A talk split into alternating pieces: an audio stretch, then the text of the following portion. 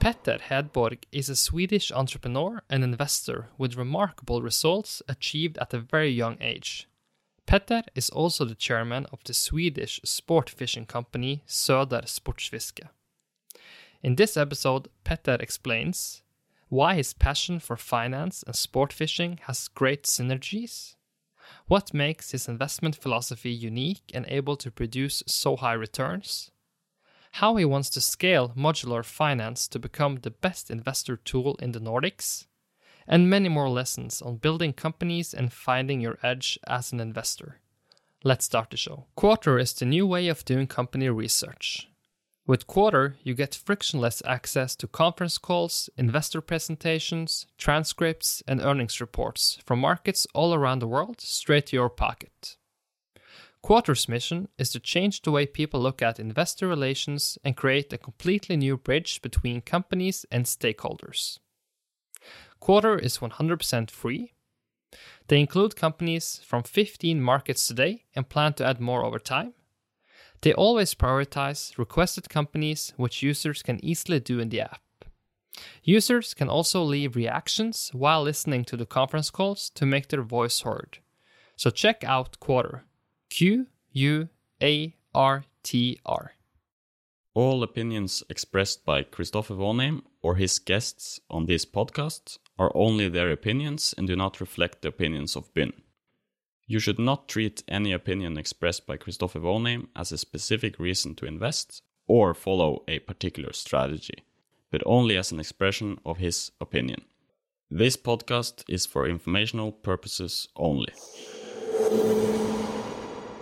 Welcome back, everyone. I'm super excited to be joined by Petter. And Petter, thank you so much for joining the show. Thanks a lot. Thanks for inviting me. I want to go all the way back and sort of understand when you got interested in finance. Was it through family? Was it through someone close in your proximity? What was sort of the story that led you into the finance rabbit hole? Uh, it sure was family. So it started uh, really early. I think I was about 12, 13, something like that. And my grandfather started to talk about a, a company, uh, Gunnebo, uh, that that he uh, heard about because he was really into like carpenting and, and stuff like that. So so it was something about uh, fences or nails or I don't even remember, but something got him interested in that company, and he got me interested. So I bought shares for two or three hundred kroners in in, in Gunnebo, and and in one year or so they they were like up hundred percent or something. So, so, so that was like really my first nugget of of uh, of feeling the the power of of the the the stock exchange. Was it sort of like the um how do you say like the money piece the interesting part at that your young age or was it really to understand the company and sort of understand like the economy overall? In, in, in that young age i don't think I, I understood anything about the company. So it was more the fact that that I, I in some sense understood that there's a market where where where your investment or your money can can grow without you putting in more more work than just having an idea basically. Uh, so, so i think that was just uh, really sparking my my my interest but that career was was like super short. So so probably I, I, found some nice toy or something to to to buy and and then i didn't think about stocks for uh, some years. So it was back when in my second to last year in in in, in gymnasium where I uh, where I revisited the, the the stock market again when I was about yeah 18 19 years old or or so. If you haven't been involved in finance, what would you what would you replace that hobby with? I think you know the answer, but uh, yeah it, it, probably is. My, my two biggest hobbies is is the two things that i actually work with that i put a lot of lot of time into and that is the stock market and uh, sports fishing. So so those two things uh, take a lot of time but now i'm also a father so so i have to try fit them in uh, with the most important thing of all and that of course is family yeah Maybe a, a, cliche question, but I'll ask it anyway. Is there any similarities between sport fishing and finance? Obviously, you can say that you need to be concentrated, you need to be competitive, etc. But is there some parallel we can, we can yeah. get out of it? Yeah, surely. Uh, I think I think the biggest thing for me is that I realize that I'm. I think that I'm I've, I'm becoming better and better at both things, but I'm not even close to the top. And I know that I will never grasp everything. I will never be uh, fully fully capable of, of, of doing what you can do. So I think that's what's really really intriguing to me. That it's it's new information every day. The stock market uh, sends out new releases from new companies, new angles of information. You get better. You see new things, uh, new underlying trends. And, and sports fishing, it's it's more of a, a, static world in one sense, but but you're like competing against living creatures that's down there. And and one day I believe that I understand their behavior and their pattern, and one day I I'm totally lost. So uh, yeah, both things. Uh, both things are, are so so hard and and uh, i think that's what's intriguing the most can you tell us a bit about the company Söder Sportfiske, just the journey they've been through? Because obviously it's, it's not a new company, but maybe it's like the evolution has made it that it's a really new company today with great growth potential.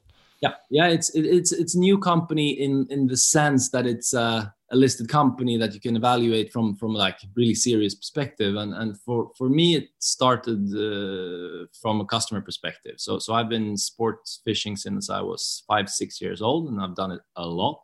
Uh, and in i think 2014 or so i started to really uh, concentrate my my buying behavior towards Söder Sportfiske, the the local store here in Stockholm, but also their uh, e-commerce. And I I really felt that that it stood out to, to everything else, uh, and that I got both the the the the, the customer experience that I wanted, but also the the knowledge and and the broad range of products and and all that. So so for for me as someone that's obsessed with analyzing companies, I, I went into to the the the company registry and I, I looked the company up and I saw that this was really really well uh, run company uh, profitable from day one. E-commerce was not uh, openly pos- um, cash flow positive and, and, and profitable at that, that time. So I really I really contacted the the two founders and, and started to to to uh, try to get them to understand that I could that I could help them. I mean, this is a unique category, and I just want to spend some minutes explaining it because you've talked about it before. Because if you look at this company, like uh, uh, normally smart guy would say that, okay, why can't Amazon just compete this business model? But there are some features that make this quite unique. So can you just quickly explain that for people who are interested in that type of niche? Absolutely. So. Um, some uh, some things that that you can uh, start uh, with is that the, the the range of products is is is really really broad. So so you have to have 20 30 40,000 products to to compete. And of course Amazon can do that. They have they have warehouses much bigger than that. But you know you have to know what those 40,000 products should be. And it's really really really news driven and sometimes you also need to to create the the news flow yourself. You have to go out there and fish with new products and, and show the market that you can uh, that you can catch fish on it. So it's a super niche super nerdy super knowledge uh, thirsting uh, industry uh, that that doesn't really fit for a, a, a super broad uh, multi-brand multi-category uh, e-tailer. You want to buy the stuff from someone that catches fish. Uh, it's it's hard to explain better than that but that's actually the case Great, great explanation. Um, you said that in this story that you sort of you approached the entrepreneurs and the founders and mm. and talked to them, and that story I think is relevant to also explaining Petter as the investor because it seems like you started with that approach from a very very young age. Can you sort of explain us that time of uh, of your life and how you always have uh, approached companies, get to know the founders if you can, etc. Mm. Yeah so so uh, there are there are a lot of different ways in being uh, successful on on the stock market but for, for me uh, knowledge and and conviction are really like uh, a word that's being used a lot but it's it's it's still so relevant so i have to use it is super important. So i i know that i won't find the the best investments at any specific time but my goal is rather to find the best investments for me. And the best investments for me are companies that uh, can deliver growth, uh, profitable growth, and growth that I don't, that I understand and believe in. So I started really, really early to to contact the the the CEOs, the CFOs, the boards of, of these companies. Uh, you have to, of course, stay super humble and understand that they actually don't have time for a, a really, really small invest, investor like, like me, as I was in the beginning. Uh, but you have to try to find find angles so they they give you the answers that that you want. And that can be to to be really really into what they're doing and showing them that you put in a lot of time to understand the business model and, and so on. Because really often even even fund managers fund managers that that are on the top 10 list they they don't know the company as good as you.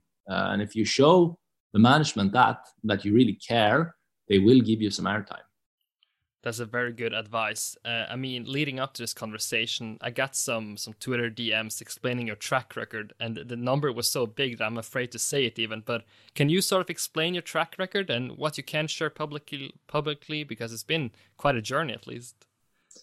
Uh, yeah, so so I've been active on on the stock market for. Uh 15 or, or 16 years. And and uh, I'm, I'm I'm super proud of, of what I've been able to to to achieve. Uh, and and uh, I think the, the way to do that is that I put in a lot of, I did a lot of mistakes the first years. Uh, so there I was probably just lucky. Uh, I started uh, I started in a, a really good period period 2005 2006 when it was it's never easy but it was easier then.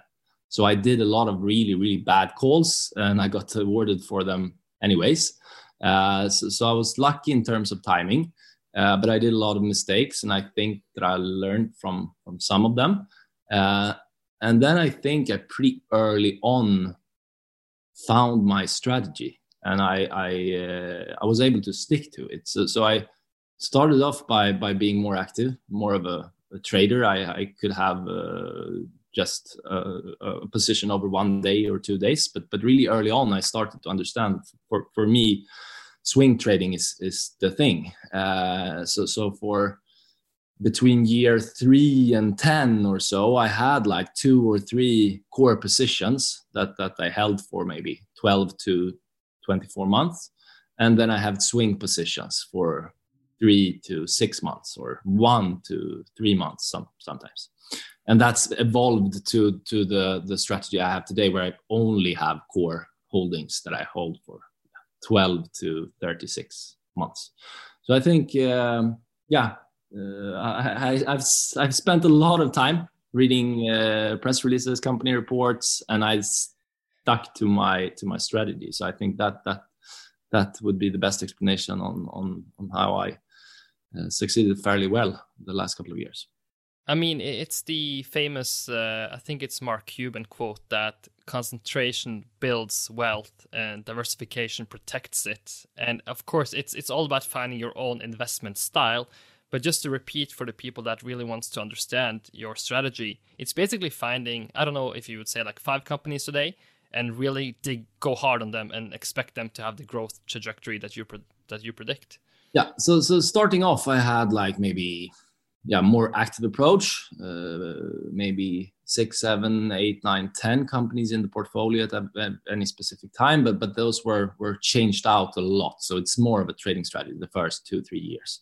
Uh, after that i went on to a more like swing swing trading strategy and that's when i uh, boiled it down to for me to to really know my my case because it's both knowing the company and knowing the case, your investment case. Those can be two separate things. I can see a, a wonderful company, but I won't invest in it because I don't see an investment case. And it can also be the other way around that I see a really good investment case, but it's uh, yeah, it's an okay company. So yeah, so I, I, I chose or I still choose a really focused uh, strategy. I have between five and eight holdings today, I would say. And the reasoning behind that is that that way I can put a lot of time into every holding. So I, I visit uh, the companies uh, in their headquarters every year. Uh, I, I, speak to, to the management as much as I can, and I read everything I get my hands on.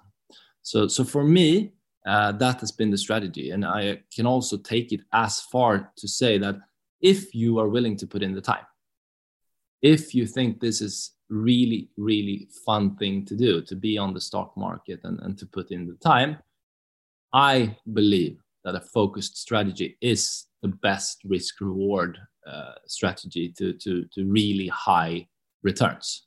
Uh, and, and you have to, to, to go into that risk reward equation and be okay with taking that kind of risk. But because, of course, you will hit black swans and you will have bad calls but that's that's part of the game that's not that's not the argument against the strategy that that that's a that's a part of it i would say i asked a friend to to describe you and he said that there were three words to sum you up it was consistency quality and focus do you think that's a fair description on your approach? And that was really nice of him to say. Yeah, yeah, but uh, yeah, I think I think it's uh, it's a good way of describing it. So so normally i only invest in profitable companies. Uh, for some that that uh, that um, limits the alternatives too much. I do still some investments where they're really on the tipping point and so on but but to keep it easy only profitable uh, companies.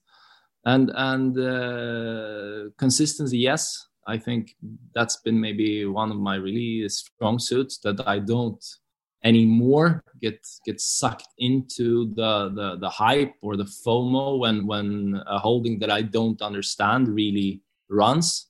For example, uh, I don't speak about specific companies, but for example, iGaming, uh, I, I've never understood it. Uh, it's it's too hard for me. I think it's too much regulatory affairs that I will never really understand. So so I've I've never I've never uh, rode that that uh, underlying trend, and that's okay. You don't have to do them all. You just have to do the things that you understand and do them good. Is that uh, example also relevant in the crypto space? Have you dabbled into that, or just completely stayed away?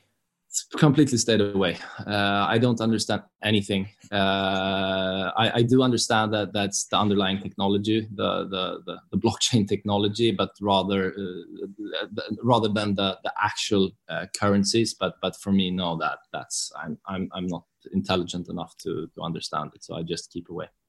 Let's talk a bit about uh, identifying uh, companies. You have the sort of the screening uh, strategy and you have the gut feeling. You really rely on the gut feeling. And I think it's important to maybe be specific about what gut feeling is, because gut feeling isn't necessarily waking up in the morning, having an idea in the shower, but it's based on millions of experiences and data points. How would you sort of describe that feeling?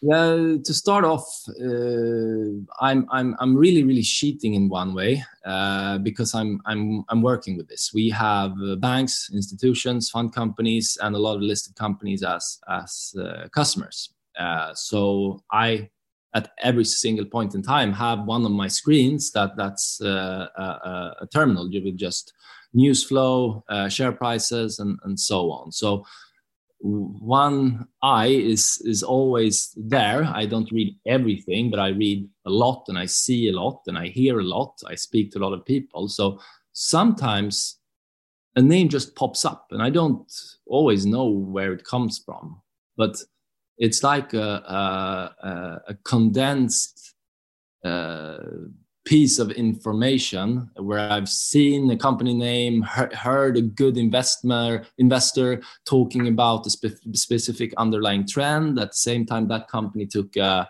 5G order, and this happened, and this happened, and just it just adds up to okay. Now I have to put in the time uh, into this company, and of course, I misses a lot of stuff by just relying on on on those ideas coming to me. Uh, but but it's enough. I just have to I just have to swing on those five to ten to ten uh, balls, and and I just I I I I have a new company in my portfolio maybe every every year. So so that's that's fine. I don't have to I ha- don't have to find them all. Um, and and screening can be good. I have found investments that way. It's not that I rule it out. It's just that sometimes it's a little bit uh, false security in those type of if you only go about it that way i think you will miss a lot because because investment investing is, is much more complex than that. It makes sense. I think another i will say like cheating point is that being an, an entrepreneur yourself you also have a very unique insight into really understanding the business models of the companies. How can we break that down yeah that, that, that, that's totally it. So so the main weakness if i can say that i see in other investors is that they've learned the talk and learned how to speak about investments and they sound super smart. But when you try to really talk about how the pricing will change when uh, they can't do this or can't do that or uh, why uh, recurring revenue is so much better than than selling uh, this product through a really super solid uh, scalable distribution network then you sometimes see that they're more more like traders than than investors. They they've learned how to talk about the story and that's fine but then you should adapt your knowledge base or or your like uh, ambition with your strategy and don't think that you are a long-term investor because then the first uh, bad period you will just throw the, the, the holding out and say nothing to no one because you're ashamed uh, so so yes that's been a really good uh, piece in the toolbox to to understand uh, companies. And when we ran our first company, Introduce, I I held investor presentations. So I did one to three investor presentation every day for four years. And sometimes I sat and listened to a Polish subcontractor that did something super boring. Uh, but I gathered like pieces of information that I used really used in other cases. So so hearing hearing learning about different industries, different business models, different distribution chains, different ways of pricing things, you can you can never you can never hear enough of that because because you will use those pieces in the puzzle when you when you visit your next case. I mean, so collecting those ideas is a perfect segue to the diary I understand you wrote during the COVID pandemic. Can you tell us a bit about that uh, experiment? And you don't have to read off from your diary, but maybe you can have some some key insights. No, but but but the last like three four years, I've been really really unaffected by index moves, uh, the the dips in the market, uh, periods, weaker periods for my own holdings. So so I thought that okay, now I'm I'm immune to this. I, I can just focus on fundamentals. It's this is I I I I, I can do this now. And then we we started uh, 2020 and and we got back to those days that that I uh, experienced in 2008 because I was active then as well. Uh, then I was super super I had a small portfolio that I could move pretty quickly. So then I was quick out. So I was only down 13% or so 2008 just because I sold everything really early and stayed out. So, so that was that was good. Uh, I cannot do that now, and and that's not in line with my strategy now. So uh, I, I saw a I saw a really really big decline in, in my portfolio, and and I I was affected. I was not uh, Superman. Uh, so so what I did there was that I didn't do anything stupid in terms of of uh, trying to to um, sell a lot of holdings or or do a lot of stuff. I I, I think I bought into one new case that that's been really really good, and I I divested one case that was okay. So so that's what I did, but I did keep a diary just to to try to understand the the psychology of of those days and was stuff like okay will will this be Armageddon someday to okay now I feel a little bit up more optimistic. Will this will this will this stay? And then the next day no I'm not optimistic anymore. So so yeah uh, I I surely got affected a lot. Uh, luckily I didn't act on it but but uh, for my for my head it it it was tough.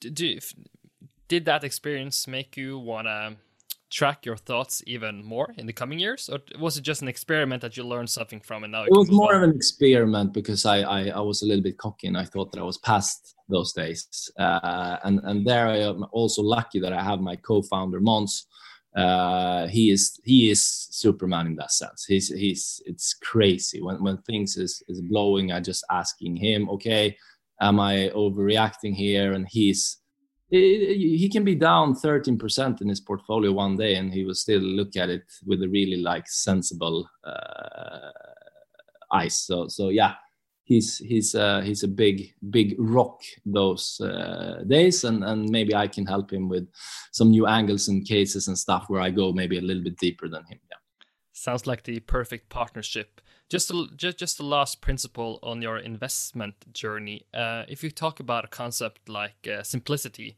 I bring that up because when you're, I mean, you work with data all the time. You can have information about everything, but it seems like to really understand your investment strategy and how you structure things, you kind of try to make it as simple as possible and try to focus on the features that is maybe maybe the Pareto principle is a good one that the 20% that gives 80% of the result at least have that framework in mind.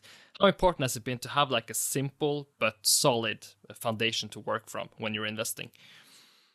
I don't think i have a really like uh, applicable model that i can use on every uh, investment. The only thing that i come back to is that when I've decided to to enter or go into a new position, I'm starting to to acquire shares, uh, and it's it's uh, going to be a, a, a, significant holding. So for me, everything from uh, 35% down to 10% of the portfolio makes sense for me. Uh, so then I always do one sheet. I'm I'm not a pro in Excel, so I do I do it like in, in Google Sheets, and I just do two three years back, two three years into the future, and I do simple, a really really simple model. That's a little bit different comp- uh, depending on on the type of of company, but normally it's like uh, top line growth, um, profitability. Uh, I do always like uh, gross margin, of course, and OpEx in terms in terms of sales, so you can see the effectiveness of, of the company. And I always decide on uh, my view of the peak margin. I think that that's one of the, best advice I can get get that that's really easy to, to to try to understand. Okay, what's the peak margin of this company? And the peak margin would be the the the profitability level that this company will have when they're in in, in, in blue sky steady state, so to say and those type of really qualitative high growth companies you need to value from a peak margin perspective at every point in time. So i don't really care if they're doing 12% or 17% next year. I just care what they're doing from my peak margin uh, perspective because that's how i value them. I see them as being able to have that peak margin at the end of my case period, the end of my holding period, and hopefully the market will even over uh, evaluate that that margin at, at that uh, point in time. So so that's that's what I always do, and then uh, gathering information and and finding like the the bricks of information that I need that varies between company to company. It depends what I think is hard and what I can what I can't understand. Uh, that's that's where I dig dig deeper. Very, very uh, good advice. Let's go over to the entrepreneurial part of your life. I mean, um, obviously, you talked about it a bit, but maybe just to repeat a bit the first experience in entrepreneurship, because I guess that was like super critical in terms of you wanting to com- continue to create companies. So maybe just like go back and just briefly talk about that experience and also how you wanted to scale it. Yeah.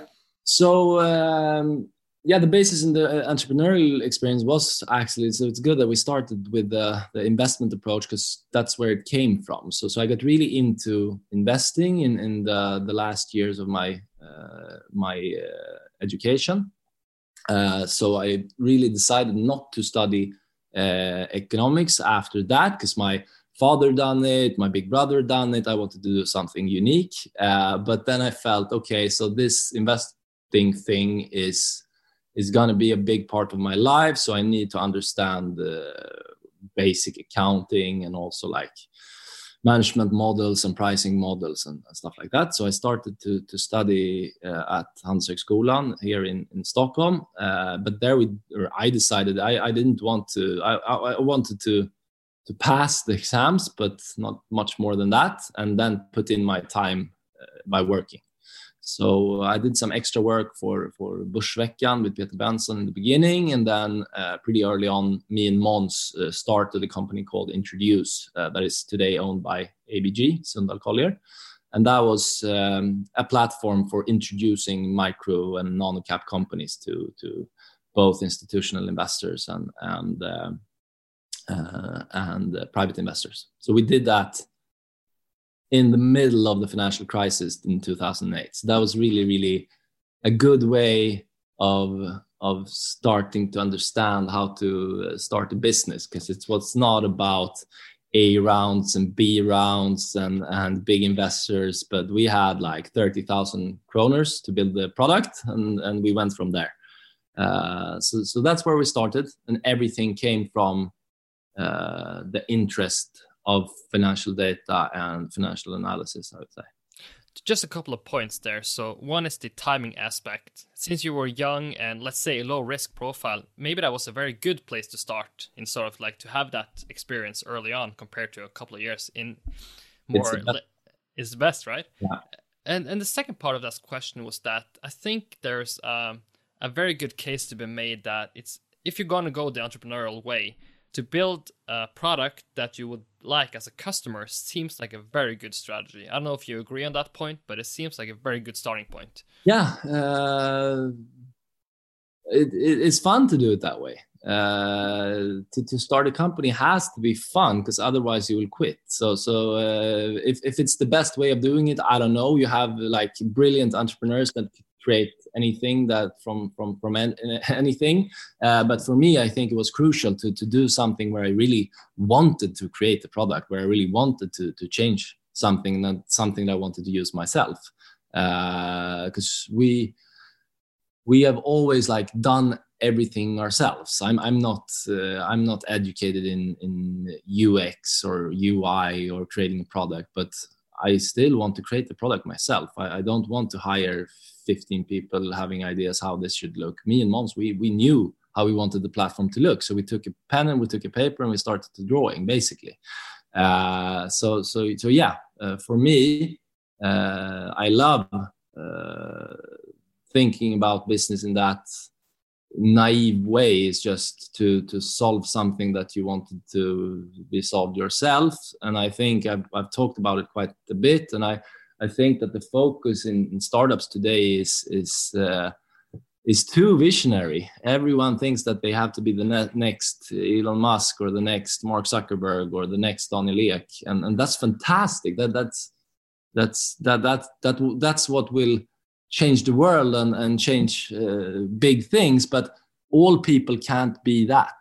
Uh, and it's like it's wonderful to create a fantastic small business as well and i think that more people should should feel free to to start a business without those super global fancy ambitions totally agree if you look at the products you have been building today and you can introduce them the way you want but I, thought a good place to start was maybe to talk about the ultimate customer experience that you want to create through your products, right? Because you're trying to create products that makes the investment decisions or the way you screen the market to you want to take it to a new level. So how do you define that ultimate customer experience? The ultimate customer experience is, is easy. It's just we have to create products that the customers love and don't like and that's so hard when it's a, a regtech product where you should follow the new market abuse regulation and and it should be crypt, uh, encrypted and it should be uh, yeah it's it's it's not a funny thing uh, and and you you have to create something that they love anyway so then you are always really focused on, on two things that that always has to be there and that's user friendliness, and user friendliness or userability always comes from simplicity. Never ever underestimate something being one click instead of two clicks or uh, finding it in a stressful situation or stuff like that. And the second component is customer service. That that every almost every B2B uh, company uh, underestimates. So for us, the product it's not not just the platform or the code or the data. That's of course super super important, and those aspect has to be there. But without usability and um, customer support, your product is nothing. So I think those are, are the two things that that we really really focus on as a company. It really makes sense. Let's talk a bit about the specific products and maybe how you have decided to map them out to fit your overall structure and company. Yeah. So so we're a fairly small company to have six products. We're, we're closing in on, on 100 million SEK in ARR, so we're not super super small, but we're we're we're small. Uh, so uh, I think to to really understand what we've done here is is is to see it rather as a product suite than anything else, because a lot of these products uh, evolve from the same platform and the same data. So we started off with one product. It's holdings it's still the product that we're most known for. It's not the biggest product anymore, but but it's the product we're the most known for. Uh, it's a digital data, database and an analytics tool for ownership data in the Nordics. So if you're a stockbroker or if you're a fund manager or if you're a journalist for a, a for a newspaper, uh, you need to know and you want to know who's owning what and who's buying what and who's selling what and, and, and so on. And that data is really, really, really hard to, uh, to, to show in a good way. So that's what we put a lot of time into. So, so that's uh, the one product in the uh, business area that we call banks and institutions. Uh, the other product there is called Data Flow, and it's just an API version of holdings. So, so there we're a little bit of a one product company t- towards banks and institutions. On the other side, we have our investor relations portfolio uh, of four different products. We have Monitor, that's also based on this ownership database, but where you put investor targeting functionality, investor relationship management, rather a CRM for your investors. So if uh, uh, a big large cap company in, in Finland or Norway or, or Sweden uh, uses our product, they're actually logging the meetings they have with investors. So if they had a meeting with the capital group, they will log that and they will get a push notification or uh, a, a, reminder that now they bought in some shares, maybe you should book a new meeting and, and stuff like that. So same database, new packaging and some unique um, functionality on on top of it. If we talk about holdings and sort of the ownership data, like many people would say, like it seems like a, a problem that should be, I wouldn't say easy to solve, but definitely doable. But I know that's not the case at all. What's the easy explanation behind that, just so people truly understand why this is a very hard problem to tackle? The easy explanation is that the clearing system in the Nordics is uh, account data and not ownership data. So what people has been um, trusting as ownership data is rather the accounts where the shares are stored. And to get a, the right uh, picture of an ownership list or ownership changes or a portfolio, you need to diversify uh, your sources and you need to use overlapping sources. So to create a large cap ownership list, we need sometimes up to 30 different sources and 30 different sources with overlapping data. So we need to know, we need to hide these shares, show these shares. This connection needs to be like this because this owner has four accounts that's uh, where the account data is the same as ownership data and some that that's not. And and and uh, it's really really really complex if you care about the the the, the third decimal point. If, if you just want an okay picture is fairly easy. But we uh, sell towards the the, the the the people that really cares about uh, the the details. And then you have to put in the time. So so we have spent uh, eight years now creating pretty uh, robust and complex database uh, structures. And we also acquired a company that's done this since 1985. So we have a lot of historical data and, and a lot, a lot of links in, in, in the data.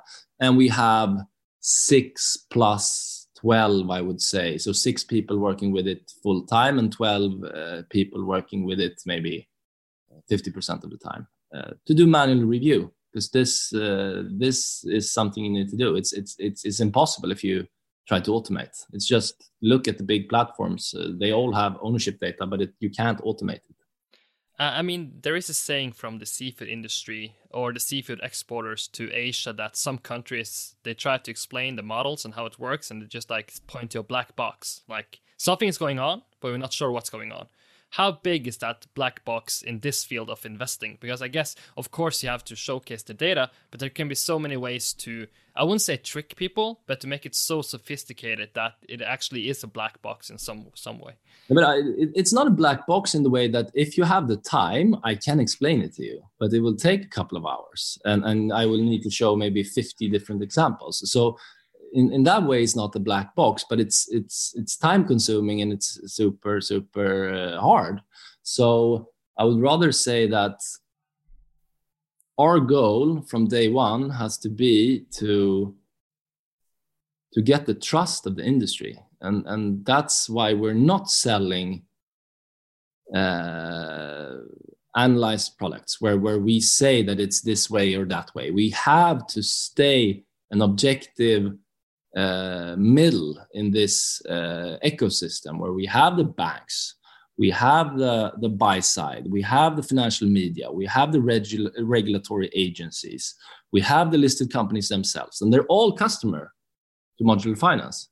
But we can always, always, always, always just be focused on delivering tools and data and nothing more. So the, the advice that has to come from consultancy firms and, and the, the the the price target that has to come from the banks and the, the investment decision that has to come from the institutions.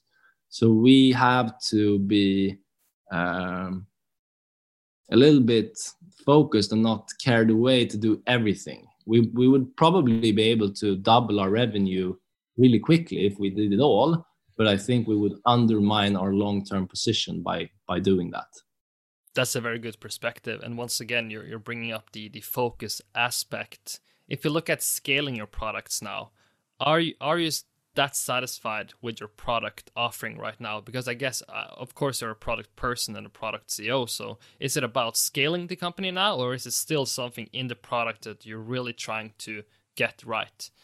I would say it's in the scaling phase. So the the, the three products uh, on top of Monitor in, the in the listed company uh, business area is, is Datablocks that we're, where we do modules for the IR websites. We're trying to do a renaissance in IR websites where they're not just placeholder data that you don't care about. It looks good, but it's shit.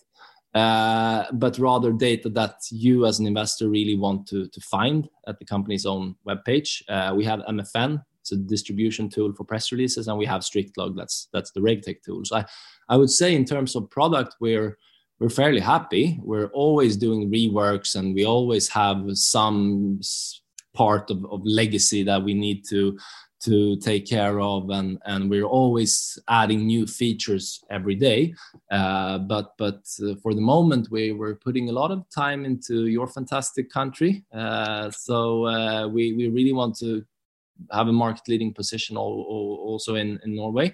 Uh, and and we are going into to Finland with fairly uh, high pace. We're also on Iceland and we're scratching the surface in Denmark. So I would say that the geographical expansion is is is really on top of focus, and and uh, we are also adding a lot of add-ons. So uh, rather than new products, we're we're wanting to to increase the sales to our existing customers. So we did launch uh, a database for unlisted ownership data in Sweden just now, and we will add some big things uh, in the beginning or I say beginning of, of, of next year, but maybe it becomes summer. I mean, since you are very pleasant, or or um, um, or you're talking nicely about Norway, one thing about Sweden is that you have some great entrepreneurs there that has done tremendously well. I mean, you mentioned uh, Daniel, uh, of course, the Spotify story. I just bring that up because I want to truly understand your thinking of Nordics versus Europe versus US and UK. But I think maybe it it's make makes perfect sense because stocks you need to truly understand them and be close to the regulators, etc. But maybe just maybe you can also explain like the growth trajectory. Um, yeah, but I, I think the the main reason that that we have a really really nice climate here in the Nordics is is something as easy as that that we trust each other. Uh, we we do business in a way that if we say that we're going to do something, normally we will do it. So uh, what I've heard, I've never done business in in uh, the Mediterranean area or or uh, in, in in other um, geographical regions. But for us, even Finland and Norway was a little bit new culture and things we had to learn. But but the basics are are the same. So so I think that that makes it a really really nice climate, and, and we have a lot of role models to to look up to, and and and uh, a really good uh, climate to to um, to start new uh, companies. Uh, but for us, of course, uh, we will see. first, we will have to show that we can take a market leading position or, or even a market dominating position because because we are a true niche company and i'm not happy just being a market leader we want to be a humble market dominant so we want market shares above 60% uh, that's that's where we strive, uh, and and then we have to do that without becoming a de facto monopolist, where you just get lazy and and you raise prices just because you can and so on. We have never raised prices on our our, our holdings product, for for example. Uh, it's it's been the same for a lot of companies. It's been or customers that's been with us for, for eight years. We're rather, rather adding add-ons and having our ongoing contracts with a three-month notice so they can leave us whenever they want. Uh, so so we're handling the market as we have fierce competition, uh, but we're trying to to create a position where, where we, we're really really dominant in a in a small niche. So it doesn't make sense uh, trying to compete with us super interesting. Uh, of course, we we've discussed product a lot and strategy. I just wanted to also quickly go into hiring, culture. Do you spend a lot of time on that? Because obviously, you can be super uh, incredible as a coder, as a product designer, but also in the end, if you're going to grow, you need to lead the right way. You need to hire the right people. So, how's that part of the journey been as well? It's uh, you can't you can't over over exa- exaggerate the the the importance of of of those things and i'm spending more and more time with them. So so uh, when i read the management courses at, at Handelshögskolan i felt uh, where a lot of people felt that like what is this? This is like give us give us the numbers. Uh, and now i understand was the most important things to to thing to to learn. So yeah i i spend a lot of time trying to understand how you build culture when you're growing uh, it's really really easy when you're five people because just you are who you are and you lead by example. And i still try to do that. We're, we're just 30 uh, employees now so we're still small. And i that's why i try to keep it as small as possible uh, because it's easier to run. It's easier to get the the culture or the way we we do business out there. Uh, but yeah that that's the thing that i spend the most time on uh, much more than than product. Uh, I would say now. So getting the right people in and uh, giving them the, the right incentives and, and giving them the right path in our company to grow themselves and thereby creating value for us at the in the meantime, so to say there there is like a I think it's a famous quote, very American of course, but it's uh, hire slow, fire fast. I mean that fire fast thing isn't that easy in the Nordics. People have to remember that. But uh, maybe I think sort of the that you always need to sort of maybe in your head you need to have hiring high in your priority because maybe you need a person in six months getting the right candidate can be super hard because good candidates have options. So maybe just talk a bit about that as well. Yeah, this year has been a perfect example of that, where we had a good team going into the year, and then we had the IPO market uh, exploding. So uh, it's been a fantastic year time for us in, in terms of, of, of sales, but uh, we were too slow uh, when it comes to to getting new people in. Now we've been lucky the last couple of weeks here, so so we will we will manage. But but we have had a couple of people here that's been working fairly hard uh, the the the last couple of months uh, here. So so yeah, you have to be more and more uh, proactive in your approach, and that's something that I'm really learning. So so to to uh, to hire slow is something that I've been good at, sometimes too good.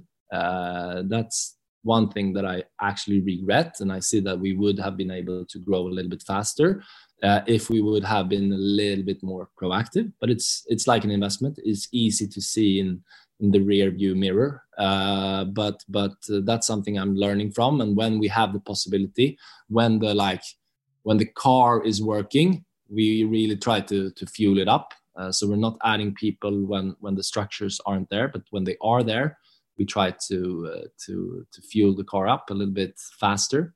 Um, in terms of firing fast, that's my that's not my strong suit. Uh, I I try sometimes maybe in in a too large extent see the the best in every individual, and I I try to if I see it as our if I brought someone in, it's a little bit on me. Uh, I, I, I, I should know who they are, what they can give us. Uh, so if that is, is still there, if they haven't done anything wrong or anything uh, completely out of context, I really, really want to try to to help them achieving here. Uh, sometimes that's the right way to do, and it builds culture. And sometimes maybe I should have done differently.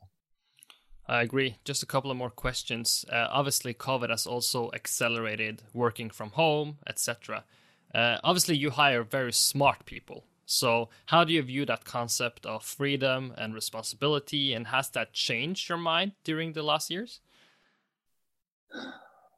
I would say no. I'm still a firm believer in working as a group in a physical place. Uh, I feel like 80 year old, 80 years old when I say it because it's it's it's it's not in line with most people's uh, view uh, on it. But I really I really stand for what I say. Uh, I believe that you should use the fact that you're a small company. Uh, big companies have to have meetings all the time. We can go over to to the other person's screen and do th- do things like in the room.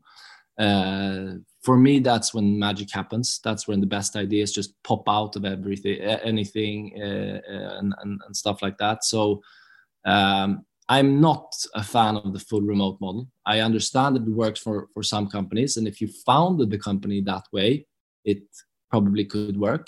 Uh, and for big companies, it works better. But for us, uh, I would never go all the way there. With that said, I have to understand and respect the, the, the new reality, so to say. Uh, and we have to compete with, with companies that, that offer full remote. Um, so so we do a model where where you have uh, two remote days per per week uh, voluntarily. Uh, we have a lot of people that that don't use those at all, and we have some that uh, it's a it's a time in their life when it really works that way. But but I do not do uh, exceptions on on that if you're not sick or something like that. But because we want our people or and our company to be to be office first not because i should stand there and see if you're you're are you working are you working but rather to give the the the the, the person modular finance the the possibility to strive. And i think that's that's uh, almost only possible if we we do it together and, and we talk. And, and we have not figured out the way to do that uh, remote. I mean, there's trade offs to everything. So I think you're, you're explaining your thinking very, very well. maybe this question is a more a bit philosophical, but it is in terms of obviously you achieved a lot in a very young age. So just in your in your view of life, do you feel like you have destiny control in in everything you do? So the destiny control aspect would be like you can use an analogy like calculus. If you do A, B, C, you should expect this result.